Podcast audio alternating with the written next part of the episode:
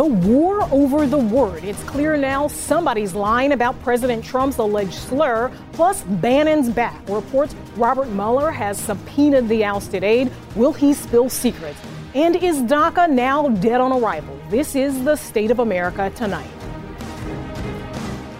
We're ready, willing, and able to make a deal on DACA. I don't want to shut government down. We've made it pretty clear we want a, a, clean budget deal. It's very clear. He said, if I don't get my wall, then maybe we need a good government shutdown. The Democrats are the ones that aren't going to make a deal. It's an embarrassment to Congress that we can't reach an agreement. It's pretty embarrassing when you have to take your children out of the room just to report the news. Did President Trump use this word to describe certain countries? I did not hear that word used, no, sir. Steve Bannon is behind closed doors with the House Intelligence Committee. Lawmakers want to question Steve Bannon about uh, what he knew about any Russian contacts.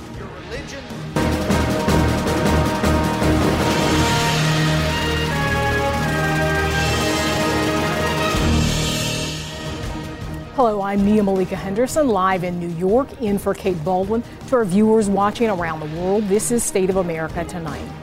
Washington gets back to work today and, in many ways, back to normal. And by normal, I mean the new normal, post Trump. Yes, I know, breaking news, but controversy now over Trump's words once again overshadowing his agenda. But today, the president got another chance to answer questions about offensive remarks he allegedly made last week about immigrants. This is today's version. Take a listen. Mr. President, did you say that you want more people to come in from Norway? Did you say that you wanted more people to come in from Norway? Is that true, Mr. President? I want them to come in from everywhere, everywhere. Thank you very much, everybody. And on Capitol Hill, the Secretary of Homeland Security, who was at that Oval Office meeting, was grilled about what she heard. Madam Secretary, you were in the room. You're under oath. Did President Trump use this word or a substantially similar word to describe certain countries? I did not hear that word used, no, sir. Did he use what would be considered vulgar language referring to certain countries? Uh, the president used tough language in general, as did other uh, congressmen in the room. Tough language seems to be a recurring theme at this White House. Both the president and his press secretary have said similar things, and now senior Republican officials claim the president's language may have been misheard. They say some Republican lawmakers heard S House, not S hole, kind of a distinction without a difference there. Uh, but in a CNN exclusive, you have Senator Dick Durbin, who has been targeted by Trump for calling out the vulgarity, saying either way, it doesn't really matter. This is the defense? The defense that instead of S hole, it was S house? That's the best they can come up with? I mean, it really tells the story. This was a horrible moment in the history of our country and in the history of the Oval Office and the White House. And they should, I think, honor that uh, responsibility they have as public officials to tell the truth. Durbin went on to say that he stands by every word he said. I will tell you that the comments that he made when I was in the White House, I thought were vile, they were hate filled, and they were racial in tone. There's no question about it. You can't talk about uh, S-hole countries in Africa and why don't we get more Norwegians and Europeans in the United States without uh, the inescapable conclusion that the president is raising race as an issue for immigration.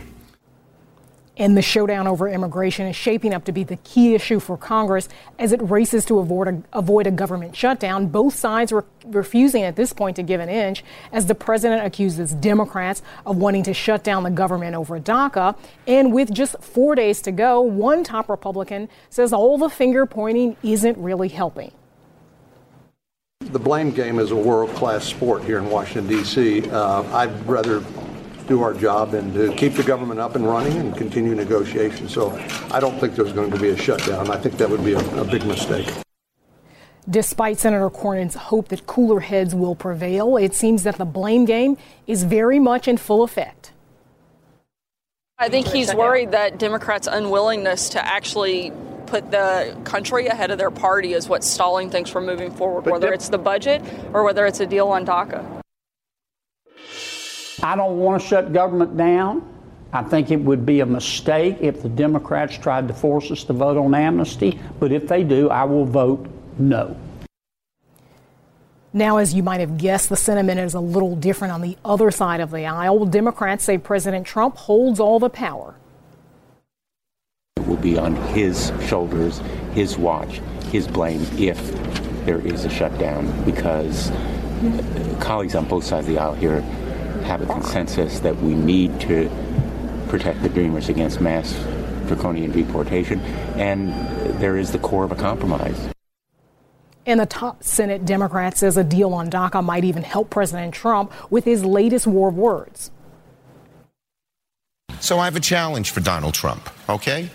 Ac- actions speak louder than words. You want to begin, just begin that long road back to proving you're not a racist, you're not bigoted. Support the bipartisan compromise that three Republicans and three Democrats have put on the floor. Everyone gave, and get the Dreamers uh, safety here in America. Now to another new normal for Washington and this White House, the probe into Russia's election meddling. Stephen Bannon on Capitol Hill today, where he appeared before the House Intel Committee. Bannon's testimony was long planned before he was booted from the president's inner circle over those explosive comments in that best selling book, Fire and Fury. But here's something that wasn't planned a subpoena to Bannon from Bob Mueller as part of his special counsel probe. Now, this is a bit of a switch from previous interviews with people close to Trump. Those were all voluntary. Here's CNN's justice correspondent Evan Perez with some context. What this tells us is that this is a witness that is, uh, in some ways, a bit hostile to the investigation. And make no mistake, I think the, the, the, Michael Wolff book and some of the comments that have been attributed to Stephen Bannon are going to be a big part of the conversation uh, when he goes in for his interview.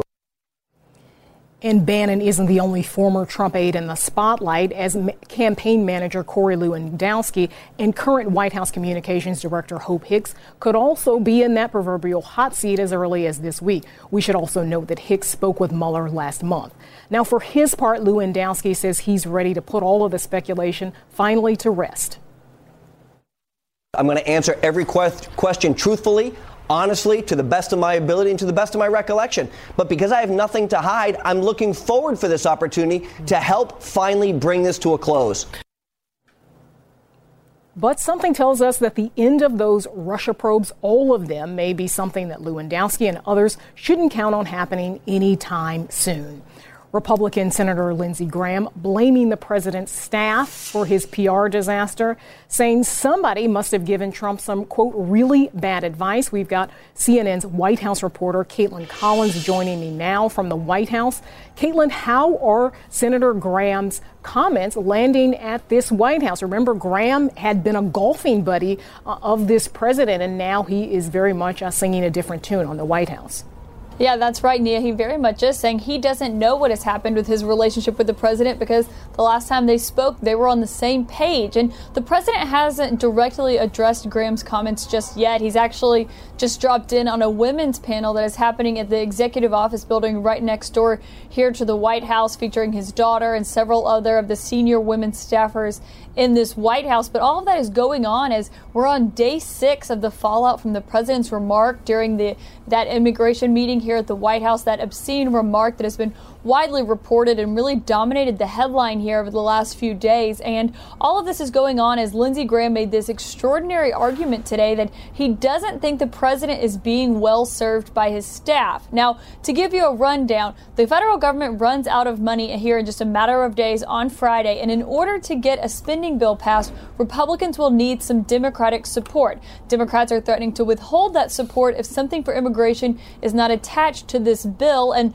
the one meeting, the closest meeting we've had to that, where the president was presented with a bipartisan deal from lawmakers, the president not only made those incendiary remarks about countries in Africa, but he also ultimately rejected the deal here, Nia. So that's what's causing problems now is there's still no compromise on this. And Senator Lindsey Graham, when he spoke today after he was grilling the Department of Homeland Security Secretary over what went on in that meeting, said he doesn't understand why the president has changed his tune. I will say I don't think the president was well served by his staff. I think the president's uh, that we saw Tuesday is uh, that, that that Donald Trump exists. And somehow by 12 o'clock on Thursday, something happened. I do believe his staff uh, was. Uh, Would that be General Kelly? Pretty, pretty, pretty much missed the mark here. Uh, I think General Kelly's a fine man, but he's also part of the staff. So, quite a stunning comment there from Senator Lindsey Graham, someone who's been very close to this White House, going after the chief of staff, saying that he doesn't think the president has been well served as by his staff. And John Kelly is certainly part of that. But Lindsey Graham did predict that all of this will end well, and hopefully they will be able to reach a deal that not only keeps the government open, but also gives protection to these dreamers, Nia. Thank you so much, Kaitlan Collins. Coming up next, a Democratic senator stands by his account of the president's vulgar comments last week as the clock keeps ticking to pass an immigration deal before a possible government shutdown. The panel will weigh in next.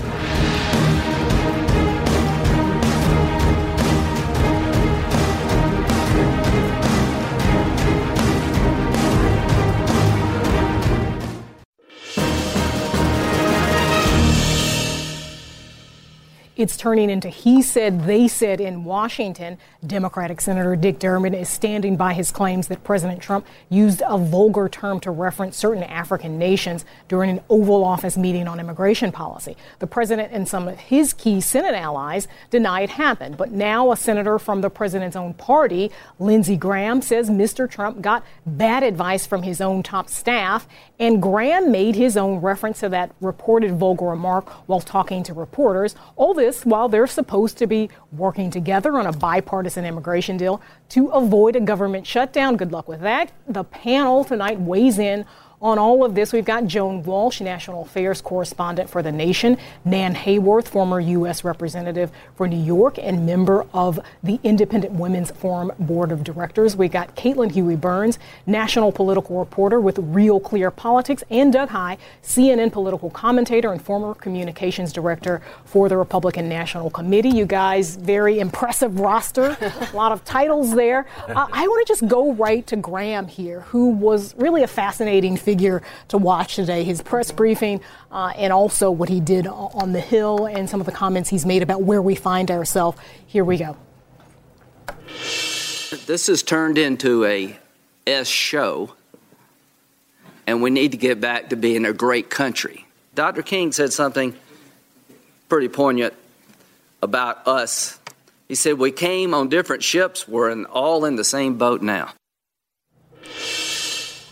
Caitlin, where are we right now on all of this? You had Graham there, who's been a key figure in all of this, uh, mm-hmm. uh, calling it an S show. Right, and Graham has been a key figure for years on the immigration debate. I mean, we all covered that 2013 immigration bill that passed the Senate but didn't get it to the House, and I think that's really important here because Graham knows his line of questioning was what happened between 10 a.m. that day when the president said, I'm open to signing anything, I'll take the heat for it, to noon later, where this all kind of fell apart because he knows that the president's buy in on a comprehensive deal, or a bipartisan deal, I should say, as it pertains to DACA, is critical here the the gang the the bipartisan group working on this legislation they also know that they're going to face opposition with Republicans. They're going to this is going to be carried mostly by Democrats. And to have the president be able to carry some some weight on this is significant. And that's why you had two of those Republicans come into this meeting and try to say no no no this is not where we want to go. That's right. And, and Nan uh, you probably have an idea yeah. of what happened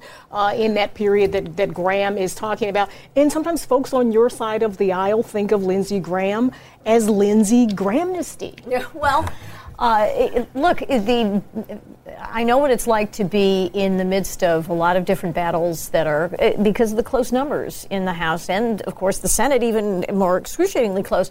Uh, we are going to have to compromise. The president has clearly stated, and I am sure he stands by that, that he wants to see DACA beneficiaries treated fairly and justly by this country. And he also wants to see, rightly so, uh, that we have appropriate immigration uh, protections for not only American citizens, but for the rest of the world. Uh, so I know that the president wants to get there. I think the more we can have uh, Republicans uh, and Democrats, it would be great to see Democrats uh, step up and say, look, we're going to get this done. We're going to stop obsessing over language, whatever was said, wasn't said, that's not productive. Yeah. We're going to get this done. And Republicans have to back up the president on this. Doug, one of the things that you can see Graham doing here is appealing to the president's ego, saying Obama couldn't get this done, Bush couldn't get this done. Come in here and close this deal. Yeah, look, we, we know that Donald Trump thinks that he's the great negotiator, the great deal closer. We'll see if this is an example of where he can actually put some of this into play because aside from the tax bill, there hasn't been anything legislatively. But I think we've also, in this, in this whole uh, scenario over the past few days, uh, lost sight of a really important point. We've, we've talked so much about what the bad words were and how it affects immigration. Meanwhile, China is watching this and laughing. Last year, China announced an investment of $40 billion into Nigeria's economy alone. They're doing similar things in other African countries. And so, what did, what did Trump, in one sentence, do? He ticked off the most populous country in Africa, other countries in Africa. Every African country right. has signed a letter calling on this. And these are these are mineral and resource rich countries that are on the front lines of terrorism. And, and we also, want them to be allies. Right, and right. also seem to derail wherever this negotiation. This is a much bigger, uh, was, this was much bigger issue than Republicans struggling with immigration yet and, again. And Dick Durbin, uh, he talked about this today. Essentially, kind of the toxic atmosphere uh, that they're dealing with. Here he is talking about it with with CNN's Jake Tapper. Politics ain't beanbag. I expect, you know, harsh critics on both sides. It's fine. It comes with the territory. I stand by every word I said. And Senator Cotton and Senator Perdue should remember a word as gross as that in the course of a conversation with the President of the United States. Joan, welcome to CNN I. This is your debut. We're glad to have you. What do you think happens now? I mean, there you have Durbin uh, talking about this environment. It seems to have really been poisoned. Can you imagine Democrats working with this president? Uh, you know, Lindsey Graham himself has said that they could get the Democratic votes.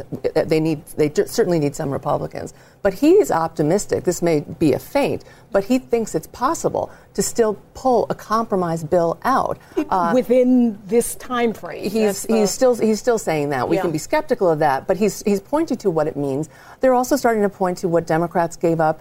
Uh, Dick Durbin was not a, a, fan of limiting chain migration. There are a couple of other new limits. Uh, there is border security, money for the wall. Some Democrats won't like that, but Nancy Pelosi lots of people think Nancy Pelosi and Chuck Schumer can reel in those Democrats yeah. who may have uh, reservations about the wall.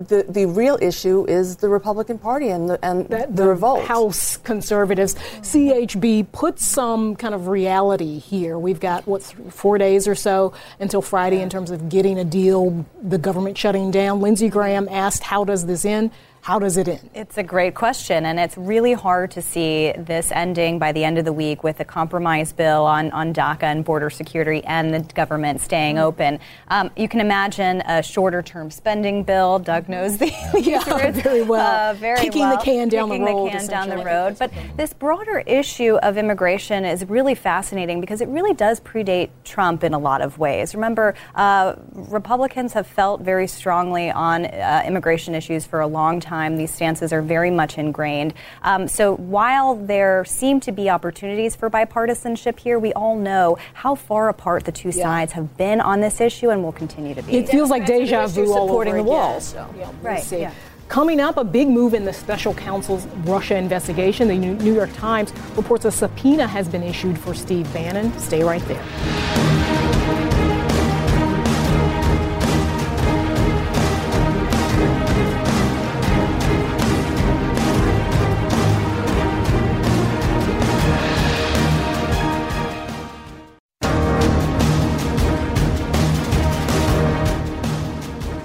Donald Trump knows all the games, he knows all the scams, he knows everything that goes down in Washington, D.C.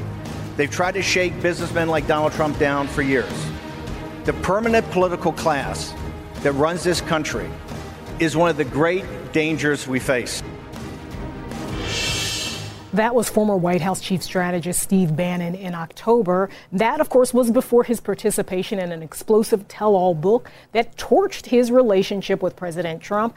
And now the New York Times reports that special counsel Robert Mueller, Mueller has issued a subpoena. We'll get back to the panel on this. Uh, Doug, never a good day when Bob Mueller uh, and now Steve Bannon is in the headlines. Not a good day for this president. No, it's, it's not. And this is a continuation of everything that we've seen of uh, the divisiveness within this White House. Forget about the Republican Party being divided. In the White House, there are camps and factions that we hear and read about. Uh, we read blind quotes where White House staffers are attacking other White House staffers. And with all the churning and turnover that we've seen of Reince leaving and Sean leaving and, and other people leaving, there's still these divisions, there's still these camps. It affects them legislatively, and obviously a lot of people are lawyering up and are in big legal trouble right now. And Jones suggestions that the subpoena uh, means that he might be a hostile witness. And if you read that book, Fire and, and Fury, I he did. seems to be particularly hostile, particularly critical of Donald Trump Jr., uh, Jared, Jared, Kushner, Kushner and Paul Manafort. Yeah, he basically calls that meeting uh, that June 2016 meeting with the Russians treasonous. Uh, he's, he's walked some of his language back when he thought he was going to hold on to Breitbart. But now that he's lost Breitbart, he's got nothing to lose. And I really think he, he's a dangerous person for Republicans because you don't know what he knows, you don't know what he's willing to say. Nan, what's your sense? A dangerous person? Bannon used to be BFFs with his president, now not so much, and certainly willing to say a lot of negative things about yeah, folks think, in I mean, you circle. have to take, you know, I've been in a private uh, gathering with Steve Bannon when he announced that he was a nationalist populist of the blood and soil variety. He's not really a Republican, he's not deeply related to the Republicans. Uh, so I think yes. He, you know, Joan, you're right. I mean, Steve Bannon would be will be regarded, I think, as uh, something of a roguish character, no matter what. And I don't right. think right. Put it okay, yeah. So yeah, I yeah, don't yeah. right. So I don't think. I think the impact he might have on the president, I think, would be limited. And, and what do you think, CHB? What does Mueller want to know from Bannon? Well, this is really interesting because uh, Steve Bannon was there um, during the campaign, obviously, during the transition, and for several months in the White House. And so, when you're talking about the broader uh, mandates of this probe that now extend to obstruction, for example, um, he's probably going to be asked a lot about Michael Flynn, uh, for example. So, I think that's also what has a lot of people worried. And, you know, there's been a lot of pushback to this book, some of it rightfully so. But what Bannon said on the record about uh, the Trump children, about Jared Kushner, he tried to kind of walk back the comments about about uh, Don Jr., but did not go there. Right. Did not walk back those comments and on Jared. One of the things he said, Joan, he pointed to money laundering right. as the real purpose of this investigation. He, of course, has no necessarily reason uh, to know that, but that's certainly his commentary. But he it. might know. He also could know it. So, you know, I think he's he's now been purged um, by the Mercer family. He's persona non grata. He's got very little to lose, and he may have uh, quite a story to tell. He was there when Manafort was pushed aside. He, he knows, he's got to know some interesting things about Paul Manafort and his Russian dealings, why he wasn't being paid uh, to be Trump's campaign manager. He was just doing it out of the kindness of his heart. Yeah, and Doug, he also said that he felt like firing Comey was one of the biggest political uh, mistakes of modern politics. I think a lot of people felt that way, regardless of party or ideology. Right. Look, I think with, with Bannon, you, we know that when you back a rattlesnake into a corner, it strikes. And the question is whether or not that Bannon is going to strike or he sees a longer term objective to somehow get back in the president's good graces. Because we know if whatever you think about Donald Trump as a you know dictator, benevolent or not, he is a forgiving one. Yeah, do, you see that, do you see that coming? Uh, kumbaya between Bannon well, and Trump? I, I, the president is capable of being a gracious soul. I mean, I, I know enough people who know him well. I've met the president myself. Uh, you know, and, and he's uh, pragmatic. I, you know, wouldn't it be nice yeah. if they could all Anything find a way happen, right. to unite hands? But I will say this Steve Bannon's actions and his words I'm glad to have him out of there. I'm glad to have him, you know, if he's really out of party. there. But yeah. thanks all of you, Joan, Nan, Caitlin, and Doug. Uh, this is day 362 of President Trump's administration. That's the state of America tonight. Check out our podcast. You can subscribe at Apple Podcast or your favorite app. We'll see you right back here tomorrow.